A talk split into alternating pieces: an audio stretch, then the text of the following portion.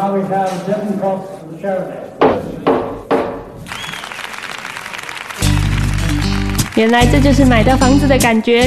还好当初有你们的帮忙。我是亮维，我是易安，这里是房仲说书人，带您一起了解房地产的各种大小事。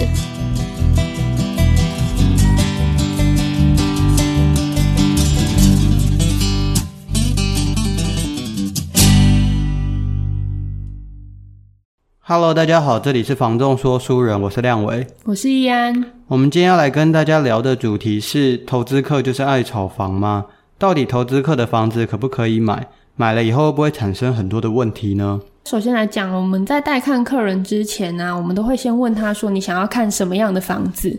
一般客人他就会在一开始就跟我说，他不要看投资客的房子。但是他们往往贴给我们的房子，又我们一看就知道说啊，那就是投资客的案件。为什么呢？因为一般投资客他们在改建那个房子的风格，其实很明显就是把它改造的像样品屋一样，就是符合现代人的审美。只是说我们一般自住的买方，往往就是会喜欢这样子风格的房子，他们比较不会去看到那一些。诶，好像没有整修过，有很明显的那种自住痕迹，然后灯光暗暗的、昏昏暗暗的。可是其实那些房子的地点没有不好，它只是就是没有像样品屋那么漂亮而已。然后我们买房的时候，通常都会用自身的需求去考量嘛，所以就会觉得说啊，这样子一卡皮箱可以入住，我还不用自己翻修，其实对他们来讲还蛮方便的。那这些投资客的案子就会变成这些买方其实最想要的物件。那我们今天想讲，今天这个主题已经想很久了。除了是说，诶，很多消费者会有提出这样的问题给我们之外，我们觉得这个很有趣的是一一个点，是因为我们在进这个产业之前，我们很喜欢看一个 TLC 的节目，叫做《改建重建大作战》。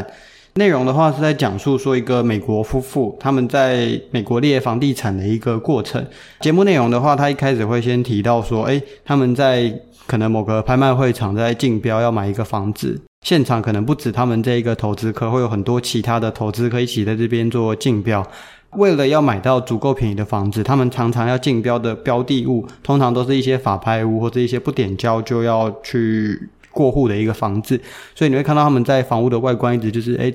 绕来绕去啊，看来看去啊，然后只能看外观而已。哎，就是一直想办法用他们的经验去去评估这个房子到底可不可以买，然后就是一番激烈的讨价还价的一个出价的过程。到最后顺利买到这个房子，那我们这边是一个重点哦，就是因为他们为了要买到足够低价的房子，他们要买的房子通常都会风险会比较高。因为你正常情况没有这么高风险的房子，你可以进去看的房子，屋况很好的房子，那它当然不用用这么低的价格就可以卖出嘛。今天会造成说这些房子要用这么这么低的价格去做出售，让他们有利润有空间的前提是这些房子在更高的价格它是卖不掉的，所以它价格必须一直往下压。不点交就是一个最大风险了。哎呀，那因为他不知道里面的房屋状况到底是怎么一回事。节目这时候就会开始安排一个爆点，就是在说他们买到这个房子，拿到那个钥匙去打开门进去的那一刹那，最好看的部分。对，最这一瞬间就是他们最最刺激的一个点，就是到底这个房子它不点交里面会有什么样的恐怖状况？各式各样的状况都有，就是像诶，因为美国的房子大部分都是木造的嘛，他们那种一栋一栋的，那木造就会产生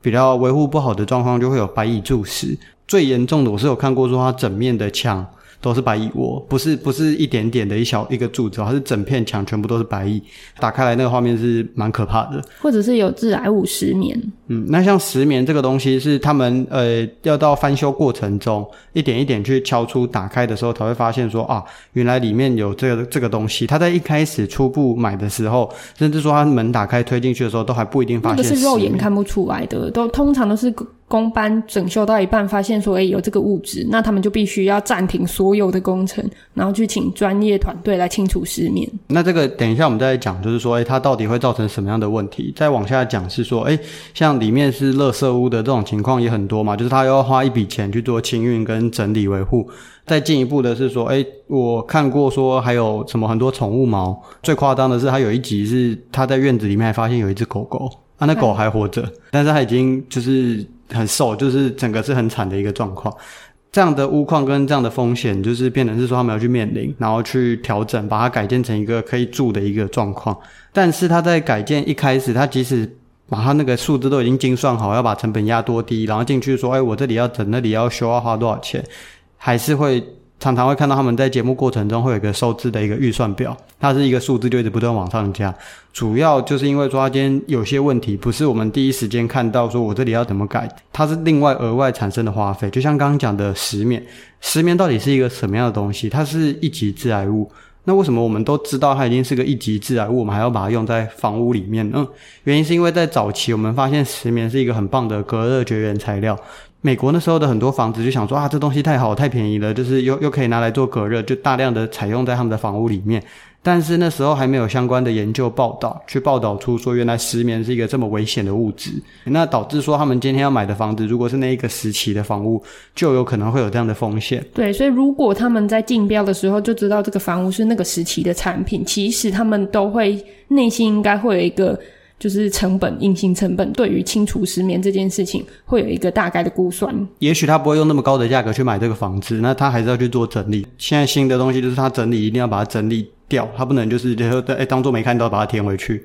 整理这个又需要请很专业的团队了，因为它不是一般人就是随随便便敲掉就可以清除掉。然后同样的，就像刚刚依安讲的，我所有的装潢工期，其他部分还不能同步动工哦。对，那个都是不能动工，是要全部停止，全部暂停，就是等这件事情处理完，我们才可以再去做后续的东西。所以它花费的不仅是建，就是建物的成本、改建成本，还有时间的成本。要继续等，因为所有的工班都要等它。这个就是。他的节目的一个过程嘛，那当然接着就是他们顺利把这些问题跟困难就是一一克服，顺利把这个房屋做出售，然后获利了结。哎，看起来这个节目好像皆大欢喜，大家都很圆满，好像改造很简单一样。哎，买方有买到他喜欢的房子啊，他这边赚钱赚得很开心。但这是因为这一对夫妇，他叫史塔克夫妇，他在美国是改建超过五百间的超级知名专业的专业投资客。再来是说，诶，他们对于成本啊、风险控管啊，甚至他们自己熟悉的工班团队，对，都已经是经验经验值就已经无无数值了。那变成说，他们他们对于这些东西的熟悉程度是非常高。所以你会发现说，他们一进去，然后看一下主结构问题，就开始有一个三 D 脑中绘图，就是诶，这边要改成哪一个房，这边的主结构要敲掉，那边的。就是间隔板要要敲掉还是什么的？回到现实面来讲，他们其实也是花了一堆的钱跟学费才得到这样的经验。因为其实我很无聊，我有时候会去查这种改建重建的节目，他们被告的案例是其实是非常多的。就是他们不是就是其他的啦，应该说其他的改建不顺利的要被告啊，嗯、然后赔钱啊什么之类的这种东西也是有。那那节目是因为为了要让。它整个好看嘛，所以他们都是挑他们成功的案例来拿出来讲，所以不是每一次的改建都是像他们讲的这么开心、这么舒服。嗯，现实面他们也是缴了一堆学费的。好，那我们回到节目的重点是，我们虽然很喜欢看这个改建重建大作战，但是重点还是要回到台湾的这个投资客市场跟我们的房地产市场，到底这些投资客的房子可不可以买？那我们认为是可以的，可以买的，嗯，但是要注意一些它的重点跟一些缺点。那我们会先跟大家来分析说，为什么它这间房子是可以买的，是我们的一些个人观点跟一些案例分享。第一点是，如果你真的要买那种很便宜的房子，真的要低价啊，或者低于市场行情啊，这种类型的房子，通常也会伴随着高风险。就像刚刚提到的，就是他们在买美国的房屋，是因为他们是买不点交的法拍屋。我在买之前，我就不知道它里面是什么样的东西，我是有抱着风险的状况去买这间房子的。当然，这样这样的房子它不用够低的价格，是不会有买方敢去买这些房子。在台湾啦，就是美国常常会看到的一个问题，也许是像百亿。那放到台湾的话，其实我们比较常看到的就是这种够便宜的房子，它要么就是说，诶，会有漏水状况、结构问题、壁癌。对，或者它的内装老旧，或者说，诶，它可能是法拍屋等等，甚至也有出现说，诶，台湾有那种不点交的法拍屋，这种东西，当它真的出现在市场上的时候，它是有一定程度的风险。即便它今天是低的价格，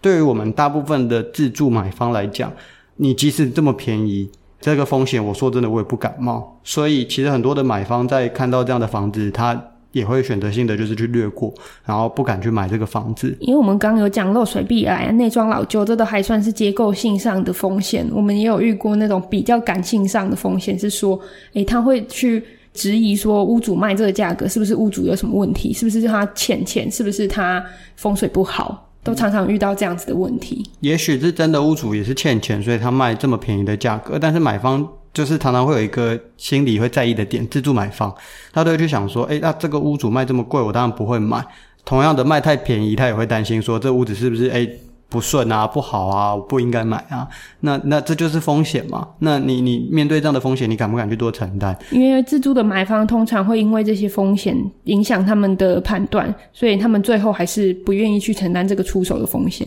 这些风险变成是说，哎，投资客他们去把它做一个承担，然后把它里面做一个整理跟改建。那当然，这个房子就已经是一个全新不同的样貌跟感受，你可能就不会进去有这样的想法。或是不舒服的感觉，风险的承担变投资客在承担，所以我们当然会觉得说，诶，这个房子我在买的末端来看，OK 就好啦。哎呀，那这一点是我们觉得他可以买的一个点之一。第二点我们要讲到的是说，诶，要装潢跟装修的过程其实耗时耗力的。如果你没有熟悉的工班团队，往往会花很多的时间跟成本，才可以去把装修做好完成的动作。这里就有点结合，像刚刚讲的，当你今天好很顺利的买到一个够便宜的房子，你也愿意承担这样的风险。但下一步是装潢，这时候如果你没有足够的经验或者足够的的人脉，你可能会遇到一些问题。因为其实遇到不对的工装工班团队是你最大的成本。像我们之前有一个客人，她是 K 小姐，她之前跟我们一样，也是很爱看那个 TLC 的改建重建大作战。就像刚刚讲的嘛，就是节目他把它播的看起来都很简单，获利了结，整件事情都很顺利。他身边可能也没有房仲朋友或者是装潢工班团队的朋友，所以他那时候就是很天真的认为说，哎，改建是一个很简单的事情。然后他是要自住的，他想说，那我就买一个呃、嗯、空空空的一般的旧旧的房子，嘿，我自己改没关系。嘿，那他那时候就挑了一个社区环境还不错，然后整个地点也还不错的一个五楼公寓。他那时候就想说，嗯，这间。整体的值很好，值很好，就是里面稍微旧了一点，我可以去把它做改建。但这里会有一个重点，就是你要做改建跟翻修的时候，你如果没有拿到够低的成本的时候，就变得是说你这个改建是一个不划算的改建。那他因为没有这样的经验嘛，所以他当初是整体的综合条件看起来觉得 OK，他那时候就用这样的价格去承购。实际上这已经在投资者的角度是过高的取得成本。那接着买，当时可能就已经买稍微偏贵了。接着他又去做装修，他又没有相关的经验，不知道说，诶，工法的差异其实有差很多。然后过程中也发生，诶，用料用材啊，可能都不一样。像像瓷砖可能要用几层几的，到底多少钱？然后防水漆可能还有分贵的跟便宜的。对，等等之类的诸如此类的状况，他就花了很多的时间去找工班团队，然后好不容易找到一个。可能符合他需求的工班团队，结果他在改建的过程中，就像刚刚讲的防水漆，他改五楼公寓发现，哎，上面防水漆要全部重做，他又花了很多的成本在这些隐性看不到的东西上面一直去投入。等到他终于全部改建完之后，实际上他投入的成本跟他当初一开始就买人家改好的房子是差不了多的，对，差不了多少的。然后他这一间房子是他。原本是买来自住使用，但是因为他后来个人的一些资金调度上，他要做调整，所以这房子他又要拿出来卖。但他真的不是投资客嘛，他也不是要靠这个获利的嘛，所以他就说：“嘿，很简单，我这房子既然我们要靠它赚钱，我就用我取得的成本加上我翻修的成本，就这样，等于平转出售了。对，我中间花的心力什么的，我都直接没关系，我就这样出售就好，只是要把钱换回来。但即便如此，就像我刚刚讲的，因为他已经跟当初那些。那些投资客比较起来，然后他已经去用过高的成本，他已经取得就是成本上来讲已经比较高了，然后他使用的那些工班啊、工就是用材，其实又是比较贵的。所以总而言之，他就回到市场上来讲，他这东西即使用成本卖，也不太好，那么划算。哎，就是买方也不太能够接受，会觉得说这好像有一点贵。但这个东西就你看哦，他都已经没有要赚钱了，甚至他最后虽然是有顺利售出了。但我们去抓他的那个成本跟他的结果来看，应该是真的应该是小赔的，嗯，是有赔售的，啊，是有小赔。所以这整件事情来讲，就是他等于绕了一大圈，花了一大堆的力气跟成本下去之后，还没有得到他想要的结果。那就是我们讲的这个装修过程，你不熟悉、不清楚的情形底下，这个成本真的是。过高的，嗯，自己都要吸收。就术业有专攻，还是让专业的改建团队跟改建人士来做会比较好。嗯，因为通常投比较大的投资群组，他们都有自己配合的工班团队，他们可以自己去压下这个装修成本。对啊，或者是说，哎，他们在选择的一些工法材料上会比较有经验，说知道要用哪一个会比较好，而不是说这个业者说什么我就说什么都好，但这个东西未必适合你这个房子。第三个点是说，投资客，我们经验上来讲啊，这里是经验上，并不是说绝对。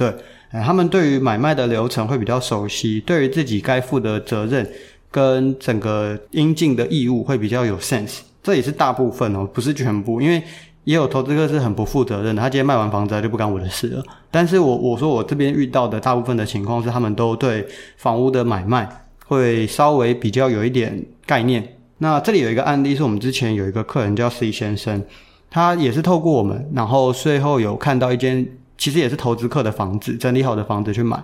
过程中我们在买的时候，其实有带他看很多次，不管是平日或是呃假日，然后雨天、白天、晚上什么的，都有带他去看过。整个房屋的状况基本上都没有问题，漏水也没有这样的出情形出现。因为雨天也去看过嘛。交屋后，结果这个房子好死不死就遇到今年五六月的时候，梅雨大爆发。整个就是那那波梅雨是很夸张的雨势，然后这样一直连续下，持续下。那这房子毕竟有一点屋龄了，所以这时候问题就显现了。虽然旧屋子、老公寓，毕竟还是会有结构上的一些问题。啊，虽然他那个投资客他是有去做整理，但是遇到这种就是难得一见的大雨，他的问题还是不小心，对，就是出来了。那好，我们第一时间就有去帮这个 C 先生去跟前屋主，也就是投资客，去去跟他沟通做协商，说，哎，那这个房子毕竟法律上有保护我们消费者嘛，嗯，他有一个这个瑕疵担保的责任。那你是不是能够帮我们去把这件事情给处理好？还算蛮顺利的。就是当时那个前屋主，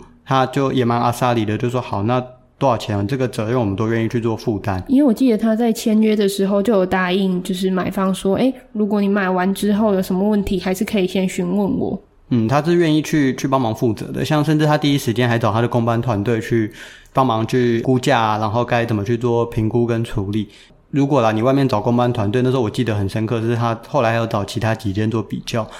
缺工缺料很严重，所以一直叫不到，等很久。但他的他的团队跟他的人就很阿萨里，就是大概隔天讲完，隔天就来了，所以他们在处理这些事情上都还算蛮负责的。对，所以其实那一件是有顺利协商完成。最后结果是，呃，买卖双方都有把这件事情好好的去协商出一个共识，那把它解决，和平落幕。但是另外一个案例是我们前同事他有一个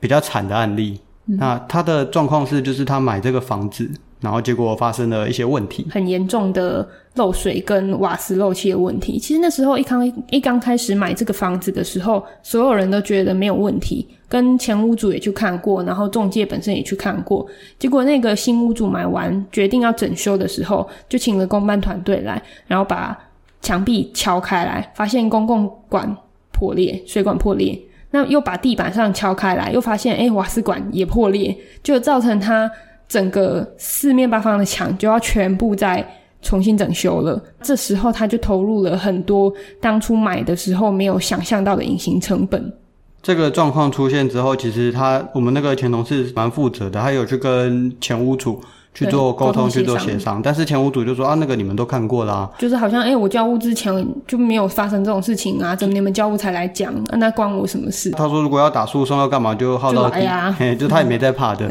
虽然这件事情应该有机会说，哎，欸，买方有机会去打诉讼，有机会去争取到他应有的赔偿，但是但是毕竟那个屋主他第一时间也没有想要去。跟你好好坐下来把这件事情解决的意愿，他说要打就来，我没有在怕的，因为他觉得这不是我该负的责任，你来看过了，因为正常人不会去把那个墙壁打开，那中介这也不是中介的责任啊。那个公班团队也有讲啊，如果没有把墙壁敲开的话，确实这些问题是很难发现的。对啊，所以整件事情就是你你买中古就是难免会有一定的风险跟成本在，他就是好好死不死都被他遇到，最惨的状况 都被他遇到。那那当他遇到这些成本跟遇到这些状况的风险的时候，他。没有办法去接受，我们要去做球场。那前前屋主他也觉得那不是他的责任，因为对新屋主来讲，这个修下去是一个不知道什么时候才会结束，因为每挖一个地方去发生新的问题。那最后他也是跟我们的同事说：“那我不要这个房子了，拜托你再帮我用原价出售，就是我当初多少买，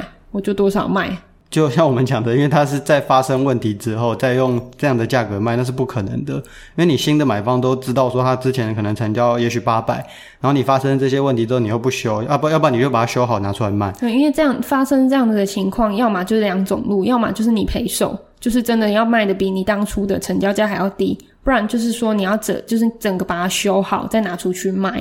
但是我相信一般的买方是没有办法接受。就是他发，就是发现说我买了房子，结果现买现赔的状况。真的是现买现赔几十万。对，因为欲哭无泪。就我记得好像已经过了半年以上了吧，这件事情到现在都还没有解决完。嗯，因为它卡在那边不上不下，就是到底我要不要解决，我要不要继续修？因为继续修就是成本继续提高。我如果不想要修，现在卖那个价格又卖不掉。他就是被绑在一个，就是说他现在修也不是，然后。呃，要求偿也不是，卖也不是，留着也不是，崩溃了，很犹豫啊。所以这个点就是说，我们讲的是，诶，他面临到的一般屋主可能对自己该负的责任跟一些状况上，可能没有那么的清楚。那他今天如果要跟你这样打下去，跟你耗下去，其实是很累的一件事情。因为其实也可以理解啦，如果我卖一个房子，然后你交屋之后才来跟我讲说有这么多问题，对于一个不是很常买卖的买那个卖方来讲，他也会觉得说这些事关我什么事啊？这是你要自己承担的吧？他对于责任的厘清可能比较没有那么熟悉啦。对啊，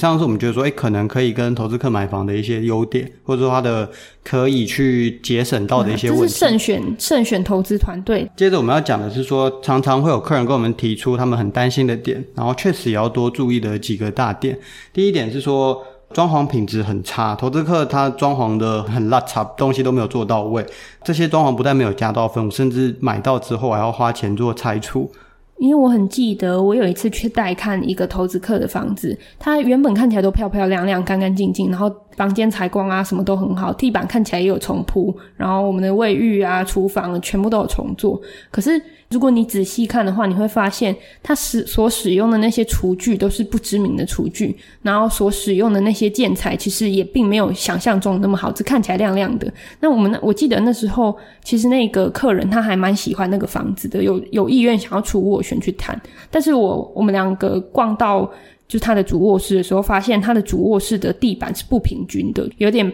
泡泡这样子，踩起来软软的。那我就跟他说，其实，呃，我我会建议说，如果你已经没有多余额外的整修资金的话，这样子的房子你就尽量不要买，因为它虽然看起来好像已经整修好、铺好地板了，但只要发现这样的状况，你也不可能真的就无视它，然后就继续住吧。你一定要把它的。地板再重新的铲铲开来，然后把下面的东西处理干净之后，再把它铺回去，这就是一大笔的装潢的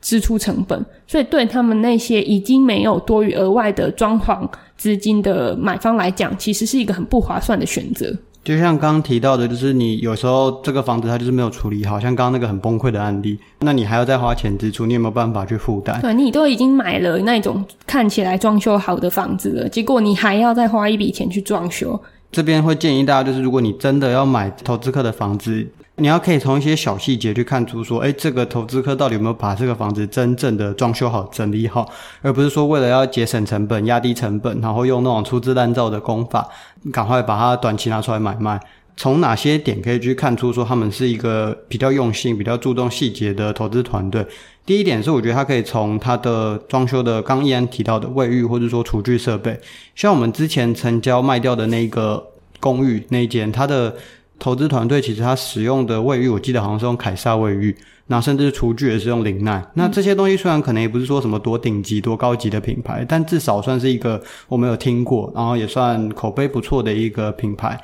从这些小细节上，你就可以知道说，诶，这个投资客对于细节的要求，或者说对于这样的成本，对于他来讲其实都是厨具而已啊，对于他来讲都是马桶啊，但他愿意用比较好一点的东西，就代表说他在细节上会比一般的。改造压低成本的那种出发点，我觉得是有点不同的。然后像我们刚刚讲到说，其实你买这样整修的房子，你的期望就是一卡皮箱可以入住的情况，所以你会你也不会说想要再去做什么工程上的结构墙上的大整修。所以我们可以看说，可以去先去询问说这个房子它的水电管线、它的防水有没有。重新做过整修，因为这些东西啊，你一旦住进去，这种大工程就会要，要么要花费很多的时间跟金钱，要么就是你也不会再做了。因为花这种地方的钱是看不到的，水电管线更新通常一花都是三四十万以上。但是这种东西不会让我们的房子在进去看的时候觉得说啊，这房子好漂亮的这种加分的效果。但是这个投资客他知道说，诶，毕竟他们要投资房子要做改建，通常都是有一点屋龄的房屋。那他知道说要让下一个使用者可以在居住上有更好的品质，他愿意把这个这么高的一个成本花在做这样的整修跟改建。那我会觉得说他在要求装潢品质的这个程度上会比一般人。比一般做不到位的人来讲，算是做得更好。那第三个点就是说，诶，地板的部分是他们到底是有把瓷砖整个做重新整理，还是说他只是敷衍了事贴一个皮上去？像刚刚易安讲的，就是说，诶，他那一间原本我们已经很有机会可以收获、可以成的。案例了，但是我们踩到足，我们也很 很直接跟客人讲说，这个不要买，因为你如果没有过多的钱，这不适合你。老旧的这些地板跟瓷砖，有时候它可能里面有泡泡啊，有有起来啊，或者什么的。那你要么就是说，哎，把那个有问题的部分把它处理掉，然后我们贴新的上去，或是你整个干脆全部铲掉，而不是说我还要贴一个。皮的，好像对，好像好像就把这件事情盖掉，但是你踩上去就知道这东西不平啊。我遇过一个很夸张的是，他之前那个房子贴上去那个皮之后，它的不平的程度是我放笔它会滚。它很它很严重的不平，是我甚至踏进去我就觉得这个房子怎么有点倾斜。它的这种状况是就明显就是有问题，那你也不可能直接这样子住，那就做不到位嘛。那与其你都要买这个要整理过的房子，当然是要买整理到位的，而不是说。这个敷衍了事的，你也要跟他买。第二个点是，很多的客人会跟我们讲说，哎，买投资客的房子，自备款通常拉得很高，这一点也没有错。原因是因为这些投资客他们要在短期内去做一个操作。他要减少他们持有期间的利息成本跟他们支出的成本，钱放在这边对于他们来讲都是一个成本，所以他们在买来房子之后会很快的去把它做一个整修翻新。像最近我们有一个案子是，他买来二十天，对，二十天就拿出来卖了，但是他还在整理，只是说他只是先上架，他只是告诉大家说我要卖这间房子，所以他他尽可能的把他持有的时间压缩到最短。原因是因为。这个点是为什么要压这么短？就是因为他们要减少他们持有成本嘛，会造成说为什么我们的自备款会到很高？是因为我们前前几集在讲那个贷款成数的部分有提到，他的房屋买卖如果是在一年内的短期买卖，假设啦，我做一个数字上的举例，他假设说，诶，这个投资他可能在八百万买到这一间房子，然后跟银行也有做贷款，结果他可能两个月之后整理好拿出来卖。然后这时候他的成交价是一千万，你跟他就是你这个买方跟投资客都共同同意说一千万这个行情，你愿意花这个钱去买，但是银行不太可能就是给你贷款拉到一千万，是因为他担心你们之间会不会有什么诶超贷啊、增贷啊、洗钱啊什么之类的这种风险，对炒房这样的状况，所以他没有办法把贷款成数拉那么高，那就变成是说可能还是八百万的八成，多出来的那两百万就是你要拿现金去补，对，但是。回到根本来看，就是为什么这个一千万的价格还是可以双方合意，买方同意，卖方愿意。原因是因为它毕竟是一个市场行情可以接受的，整体来讲是一个可以接受的价格。他当初买八百万，并不代表说这个房子这个区域。就是这个价格，是他买的够便宜，所以 会有这样的贷款金额。实际上，他的可能真正这种类型的成交行情、整理完的行情，真的有到一千万，一千万上下。对，真的有到一千万，所以他真的卖得掉这个价格。只是说你在自备款的准备上要多拿一点点。那我这边会给买方一个小小的建议啦，不要说好像觉得说啊，我拿很多自备款压力很大，或是觉得很不开心。我们转换一个心境跟一个想法，就是你买这样的房子本身就是要拿出这样的自备款。原因是因为你买的如果是比较便宜的，大整修的，对，一样你要大整修，你还是要拿出现金去做这样的改进跟装潢，然后同样的你还要花时间，还要花力气，加上你又不熟悉工班团队，这些东西都是成本啊。变得是说你，你你你换另外一个角度，就是说，你买这个房子本来都要花这些钱跟力气去做，你只是用这些自备款去请一个比较专业的人帮你把这些什么水电管线，对，就把它整理好跟做好。换成这样的角度去想，反正这个价格在市场上本来就是一个可以被接受的价格，嗯、本来就会。即使银行没有办法让你贷到一千万，也许他愿意再调高一点点，那也就是说，你的装修成本就可以变成贷款的一部分。那你的压力也不会像原本自己那么大，自己去装装修这么大。转念去想啊，就是对他真的自备恐怕拉的比较高，但是回过头到根本去想，那早晚都要花这笔钱，那就变得是有一个人来帮你做这件事情，这个样子。对，那那个人有没有把这件事情做好，就是你在选投资客房子最重要的选择。那第三点就是很多人也会很在意的，就是。我买这个投资客房子，我是不是就是接那个盘子的接盘侠？我就是盘子。诚如就是前面刚讲的，他们这些房子在整理好的情况底下，在当时的这个市场行情跟环境来讲，它是真的卖得到那个价格的。为什么这些案子会一直层出不穷的出现在这个市面上，甚至过一段时间之后就会消失？是因为真的就是有有那个本事可以买到够低价，他愿意去承担这样的风险。因为不是不是他们很会卖这些房子，而是他们已经在原本的收购成本的时候就已经压得够低，所以只要他们的利润到了，空间到了，他们就要赶快把它转出去。在整个风险评估上来讲，他们是有做成功的。当然，这是他们的本事，有办法做到。是不是也有那种就是失败的案例？也会有你看到说，哎，市面上有那种就是天价投资客的房子卖好久。记得有一个卖一两，应该有一年半了吧？从我我们入行到现在，他就一直在卖，是一个五楼的公寓。然后我就常常看到他，想说他原来他还没卖出去啊。他其实就是一个。当我我所知的就是它的装修成本很高，然后它的入手成本也很高，导致它现在开价的售价跟原本的行情，就是那个物件的行情是很不符合的。他不这样卖，他就是要赔钱啊！对啊，那那都变得是说，他现在就是在撑，说到底是买方愿意加上去，